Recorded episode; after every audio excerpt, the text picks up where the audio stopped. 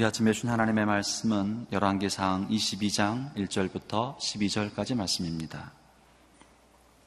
열왕기상 22장 1절부터 12절까지 말씀을 저와 여러분이 교독하도록 하겠습니다. 제가 먼저 읽겠습니다. 아람과 이스라엘 사이에 3년 동안 전쟁이 없었습니다. 그런데 3년째 되는 해 유다 왕 여호사밧이 이스라엘 왕을 만나러 내려갔습니다. 이스라엘 왕이 자기 신하들에게 길라 라못이 우리 것이 아니냐. 그런데 그것을 아람 왕에게서 되찾기 위해 우리가 아무것도 못하고 있으리요.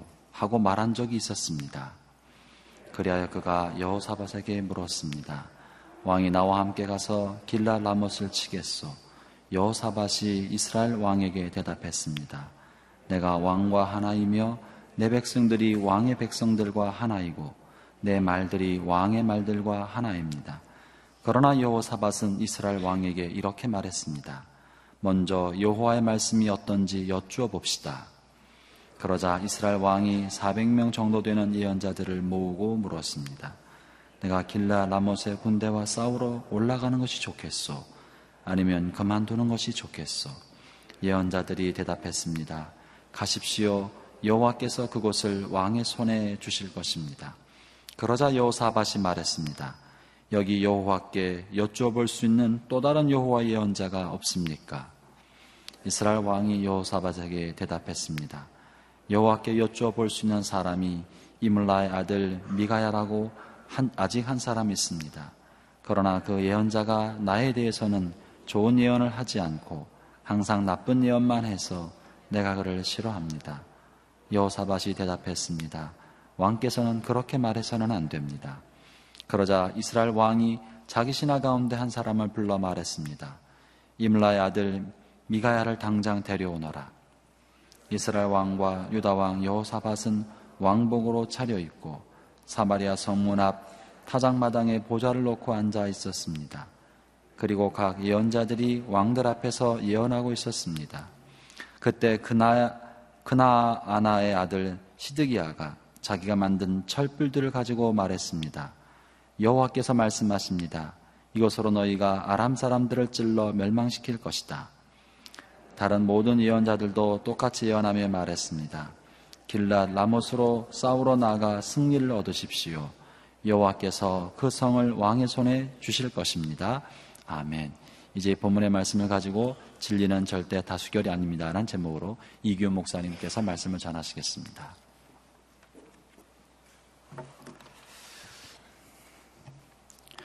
새벽에 말씀을 통해서 하나님의 음성을 듣기를 원합니다. 오늘 본문 말씀에서 두 타입의 크리스찬의 모습을 찾게 됩니다. 그리고 나는 어떤 스타일로 신앙생활을 해왔는가? 우리들 자신에게 보여주시는 하나님의 음성을 듣겠습니다.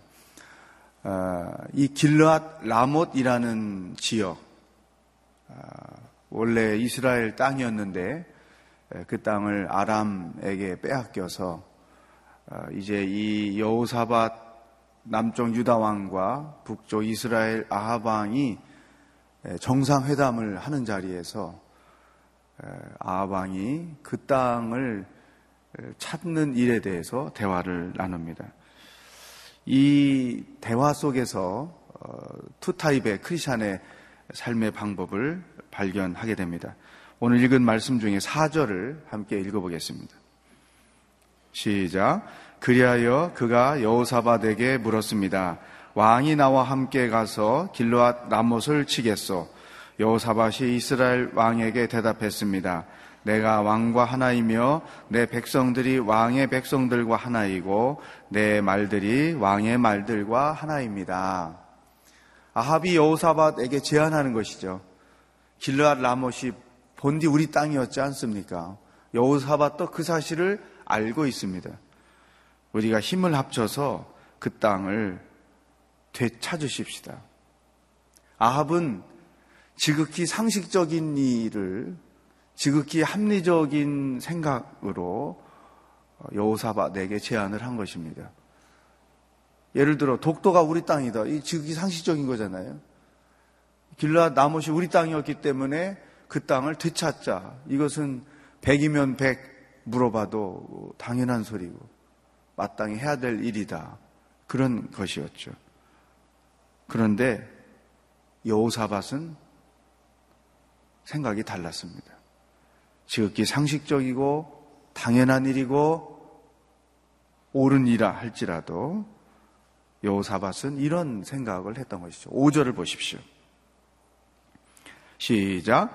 그러나 여호사밧은 이스라엘 왕에게 이렇게 말했습니다. 먼저 여호와의 말씀이 어떤지 여쭤봅시다. 인간적으로, 이성적으로, 합리적으로 옳습니다. 그러나 하나님도 그렇게 생각하시는지, 하나님의 뜻도 합당한 것인지, 그것을 여쭤봅시다. 아하방의 스타일은 자기가 생각한 대로, 마음먹은 대로, 계획한 대로 모든 일들을 진행하는 스타일이었죠. 여호사밧은 아무리 상식적인 일을 할지라도 인간적 판단으로 당연한 일일지라도 그것이 하나님의 뜻에 합당한가? 하나님도 그렇게 생각하고 계신가? 하나님의 뜻을 묻고 사는 스타일이었다는 것이죠. 우리가 신앙생활 하면서 이 지극히 평범해 보이는 실수를 그러나 가장 큰 실수를 범할 때가 굉장히 많다는 거죠. 하나님의 생각을 묻기 전에 먼저 내가 생각한 대로, 판단한 대로, 계획한 대로 모든 것들을 결정해 놓고 그런 뒤에 하나님 도와주십시오. 하나님 하나님의 영광을 위하여 제가 이 놀라운 계획을 세웠습니다. 이 일이 하나님께 영광이 되기를 원하고 이 일이 하나님의 뜻에 합당하게 되기를 원하고 이 일을 통하여 주의 은혜가 내 안에 머물기를 소망합니다. 겉으로 보기에는 굉장히 믿음이 있는 기도 같고 믿음이 있는 생각 같고 하나님께 영광이 되는 생각 같은 것이죠. 결정은 누가 했습니까? 하나님이 했어요? 내가 했어요? 결정은 자기가 해놓은 거죠. 자기가 옳은 대로 결정해놓고 하나님 support 해주세요. 다 주님을 위한 일입니다. 이렇게 사는 거예요. 이게 아합의 스타일인 거예요. 예. 우리가 이런 실수를 범할 때가 굉장히 많다는 거죠. 결정권은 누구에게 있습니까? 하나님께 있는 거예요.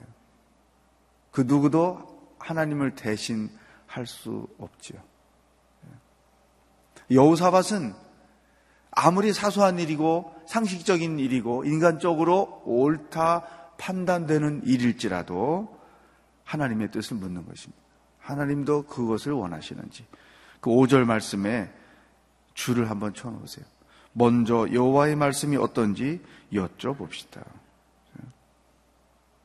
이게 말씀을 묵상하며 사는 사람들의 가장 기본적인 태도예요. 기도도 이렇게 합니다.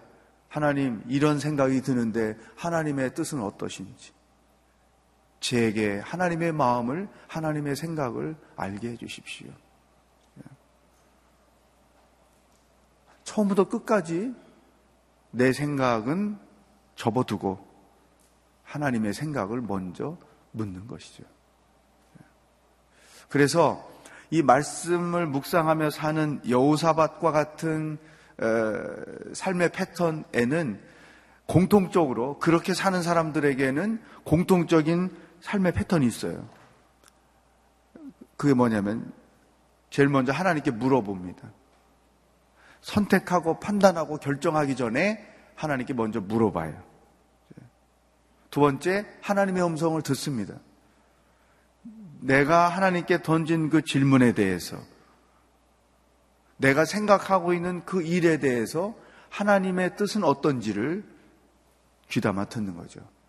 그 하나님의 대답은 여러분이 찬송을 부르는 중에도 음성으로 들릴 수 있고, 기도하는 중에도 음성으로 들릴 수 있고, 더 정확하게는 말씀을 묵상하는 중에 들릴 수 있다는 것입니다.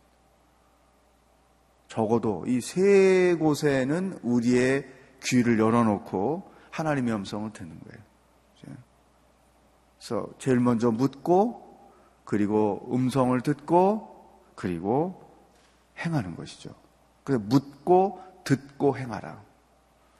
아침이지만 우리 한번 따라해 볼까요? 묻고 듣고 행하라.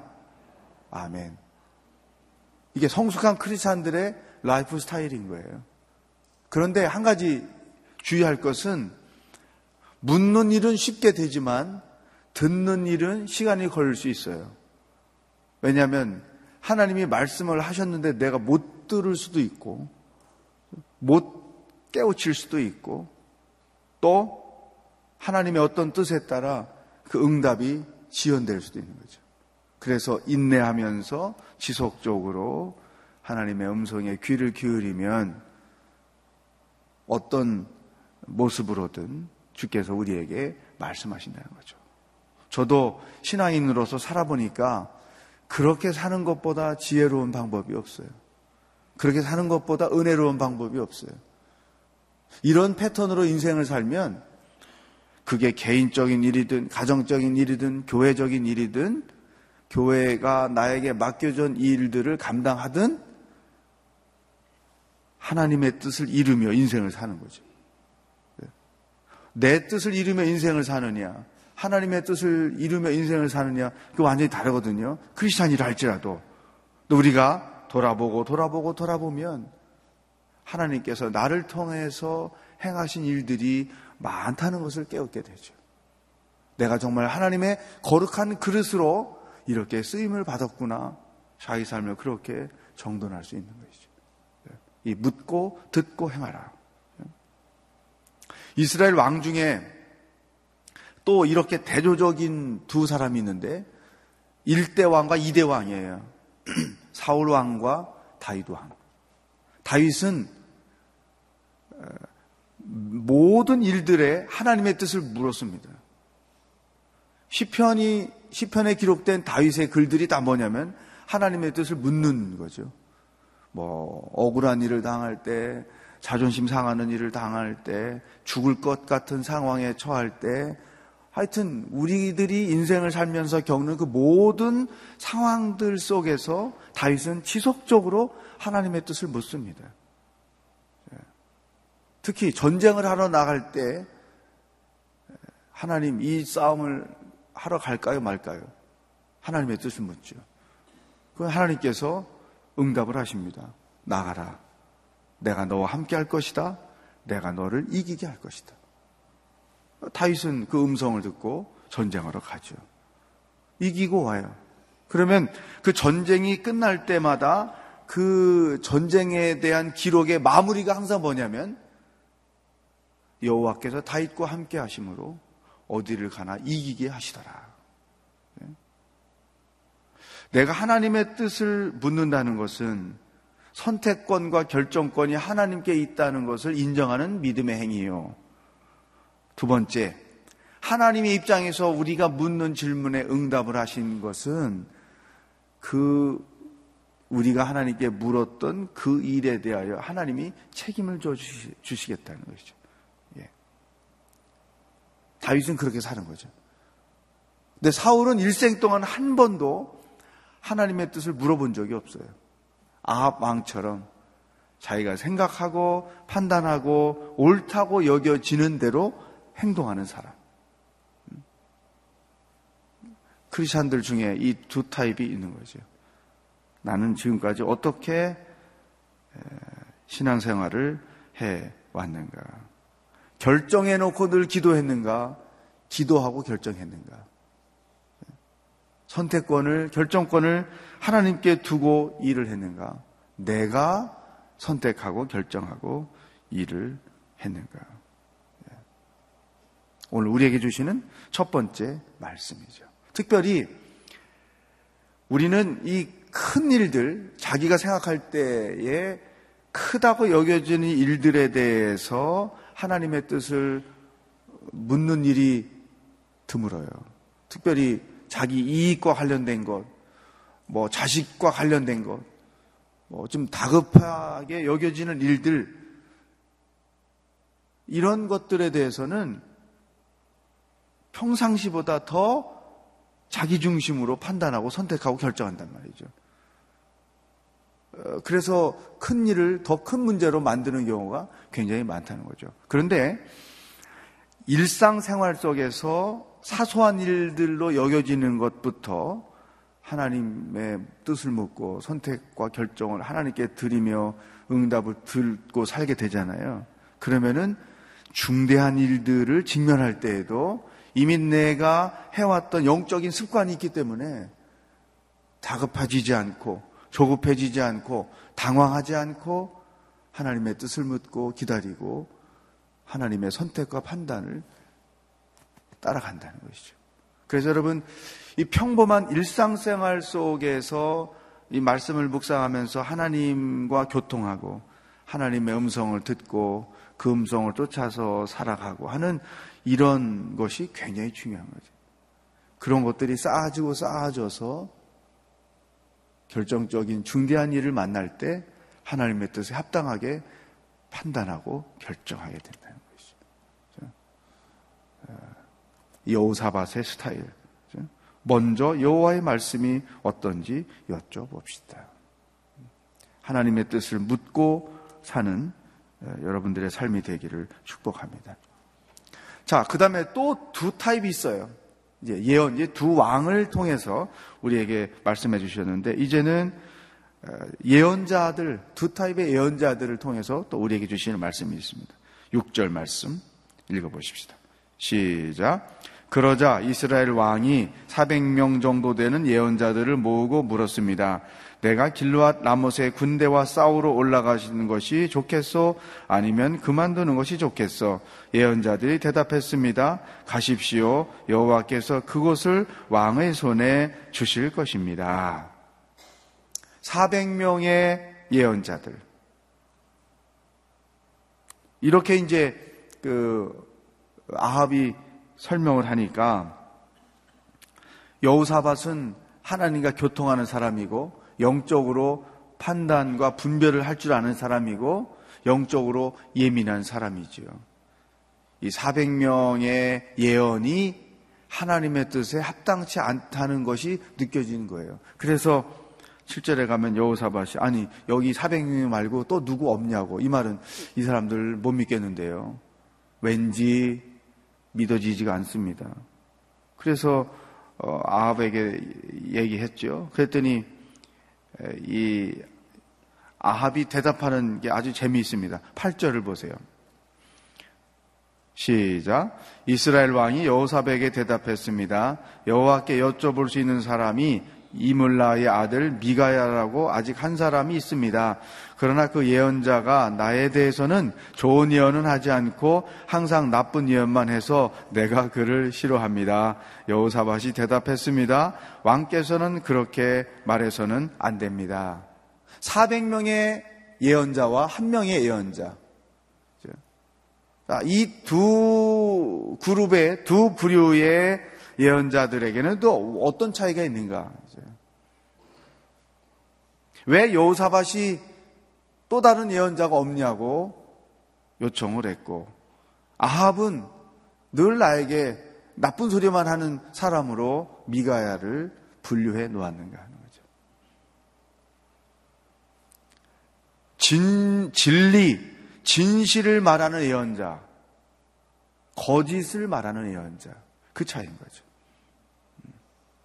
400명의 이 예언자들은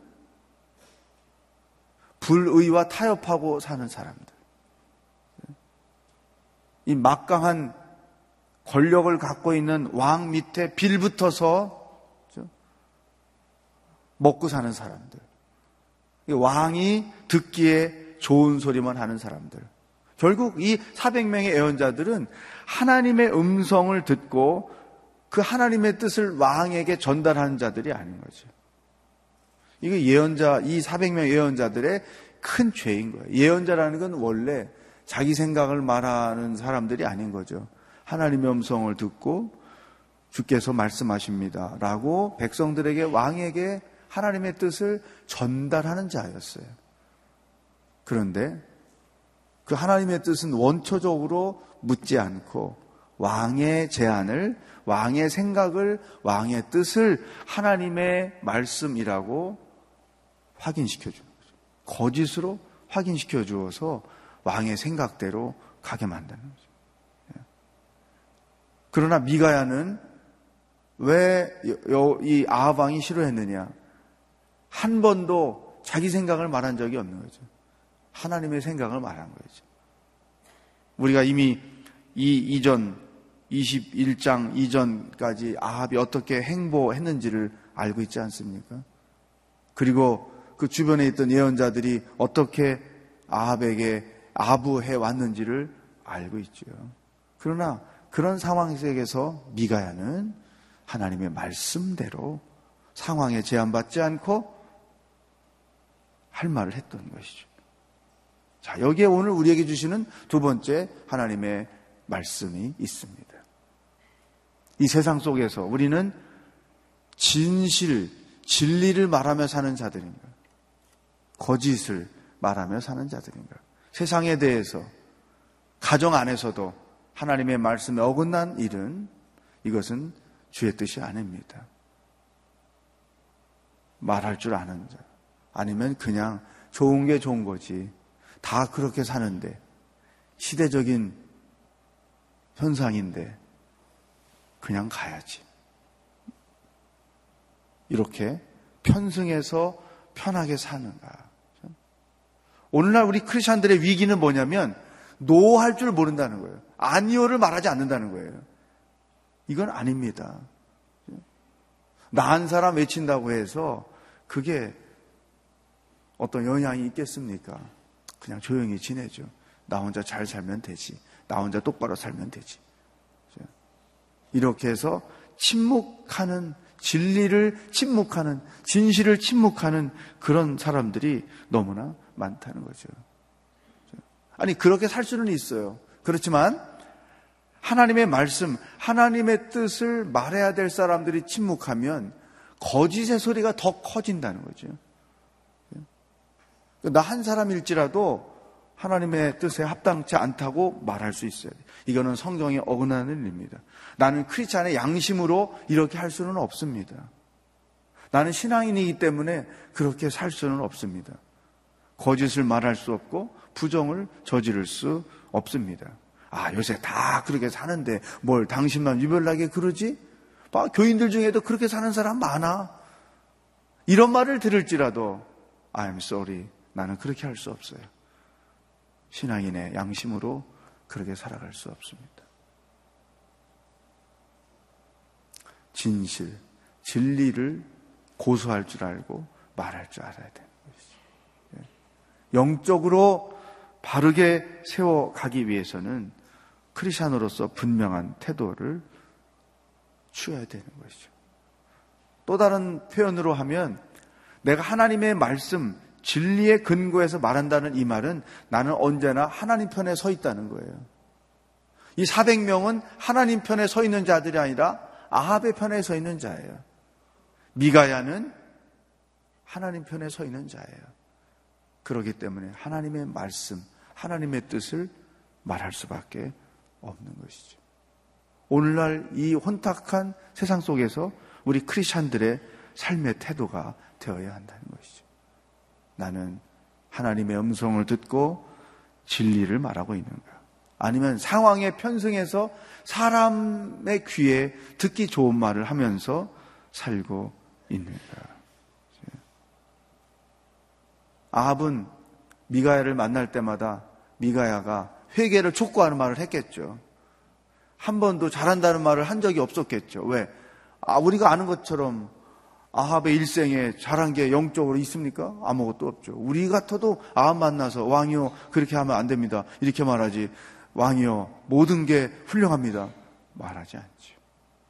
그러니까 영적으로 죽은 사람들은 하나님의 음성이 안 들리죠. 영적인 어드바이스가 귀에 안 들리는 거죠. 사람의 소리만 귀에 들리는 거죠. 이게 굉장히 중요해요. 자, 지금까지는 진리를 말해야 된다는 입장에서만 이야기했지만 듣는 자 입장에서 우리가 영적으로 귀가 열려져야 사람을 통해서도 들려지는 하나님의 음성을 들을 수 있다는 거죠. 다윗이 예루살렘 압살롬 때문에 피해 갈때 시므이라는 사람이 저주하잖아요. 그럴 때 다윗의 주변 사람들이 저 사람을 죽여버리자고 말할 때 아니다. 저 사람을 통해서 하나님이 내게 말씀하실지 모른다. 이 귀가 열려 있는 거죠. 진리를 말할 뿐만 아니라 그 진리를 알아들을 수 있는 영적인 귀가 열려져 있다는 거예요. 아합에게는 그 귀가 열려져 있지 않은 거죠. 완전히 닫혀 있는 거죠. 여호사밧은 그 귀가 열려져 있는 거죠. 자, 이 열려져 있는 귀가 영적으로 열려져 있는 귀가 왜 중요하냐? 10절 이하에 보면 이 아합과 여호사밧이 예언자들 앞에 나갑니다. 11절, 12절 보세요. 시작. 그때 그 나하나의 아들 시드기야가 자기가 만든 철불들을 가지고 말했습니다. 여호와께서 말씀하십니다. 이것은 너희가 아람 사람들을 찔러 멸망시킬 것이다.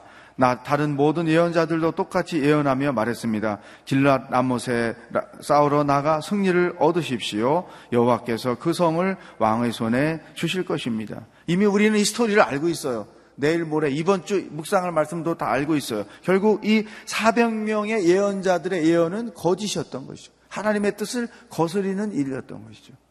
자, 400대 1. 한 사람은 안 된다. 한 사람은 하나님께서 맡기셨다. 이렇게 표현을 하죠. 자, 다수결이 민주적인 민주주의의 원칙이기도 하지만 특별히 이 시대에 우리는 다수의 의견이 결코 옳은 것은 아니다. 다수든 소수든 중요한 것은 그 뜻이 하나님의 말씀에도 합당한가 하는 거죠. 오늘날 인터넷 매체를 통해서 이런 다수의 사람들의 생각들, 의견들, 그, 그런 것들이 마치 진리가 돼서 사람들 사이에 오가고 있단 말이죠. 이런 환경 속에서 우리가 살지만 우리 크리스찬들은 그렇게 많은 사람들이 옳다고 여겨지는 그것도 하나님의 뜻에 합당한가 그것을 확실하게 분별할 필요가 있는 것이죠. 우리에게는 하나님의 음성을 들을 수 있는 귀가 열려져야 한다. 자, 오늘 우리에게 주신 이 말씀을 붙들고 하루를 살기를 원합니다. 선택과 결정권은 하나님께 있다. 먼저 묻고 하나님의 뜻을 듣고 행하는 성숙한 크리스찬으로 살아가기를 축복합니다. 기도하겠습니다. 이 시간 우리가 한 목소리로 하나님께 나가기 원합니다. 먼저 하나님 선택권, 결정권이 당신께 있습니다. 나는 주의 음성을 듣고 주님의 선택과 결정을 따라 인생을 살기를 원합니다. 이, 이 하나님의 뜻을 거스리는 홍수 속에 우리가 살고 있는데 우리의 영이 우리의 귀가 열려져 하나님의 세미한 음성을 듣고 살아갈 수 있도록 도와주십시오. 오늘 하루를 주님 손에 의탁합니다. 다 같이 합심해서 기도하겠습니다. 하나님 아버지 감사합니다. 아합과 여호사밧의 만남을 통해 우리가 어떻게 오늘 하루를 살아야 하는지 말씀해 주셔서 감사합니다. 하나님, 내가 선택하고 결정하고 판단하고 하나님의 뜻을 묻는 식으로 인생을 살지 말게 하시고 하나님께서 결정해 주시고 선택해 주시고 판단해 주시는 것을 내 뜻으로 받아들이고 순종하며 살아갈 수 있는 하루가 되게 하여 주시옵소서. 더 나아가서 오늘 세상에 많은 사람들이 자기가 진리인 양 또 다수의 사람들의 소리가 진리인 양 회자되고 있습니다. 하나님 그런 상황 속에서도 우리는 하나님의 뜻을 묻고 하나님의 뜻에 선택, 결정, 판단을 두고 그 뜻을 쫓아 살아갈 수 있는 지혜로운 사람들이 될 수 있도록 도와 주시옵소서. 하나님 아버지, 우리 인생의 선택권, 결정권을 주님 발 앞에 내려놓습니다. 내가 결정해놓고 기도하는 자가 되지 말게 하시고, 기도하고 결정하는 자가 되게 하여 주시옵소서. 우리의 귀가 열려져 세미한 하나님의 음성을 듣고 그 음성을 쫓아 진리를 말하며 진리를 선택하며 살아가는 하루가 되도록 인도하여 주시옵소서. 예수 그리스도의 은혜와 하나님 아버지의 사랑과 성령의 교통하심이 오늘도 하나님의 음성을 듣고 그 음성을 쫓아 하루를 살아가기를 원하는 기도하는 모든 성도들 머리 위에 복음을 들고 애쓰며 수고하는 모든 선교사님들 위해 영원히 함께 하시길 축원하옵나이다. 아멘.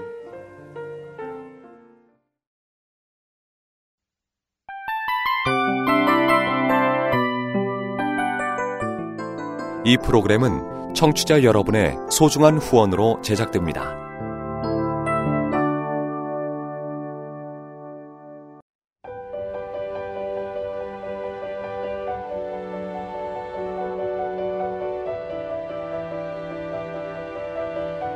세상에는 수많은 교회들이 있지만 더 깊이 있는 말씀 강해를 찾기 위해 크기로만 교회를 선정하지 않습니다.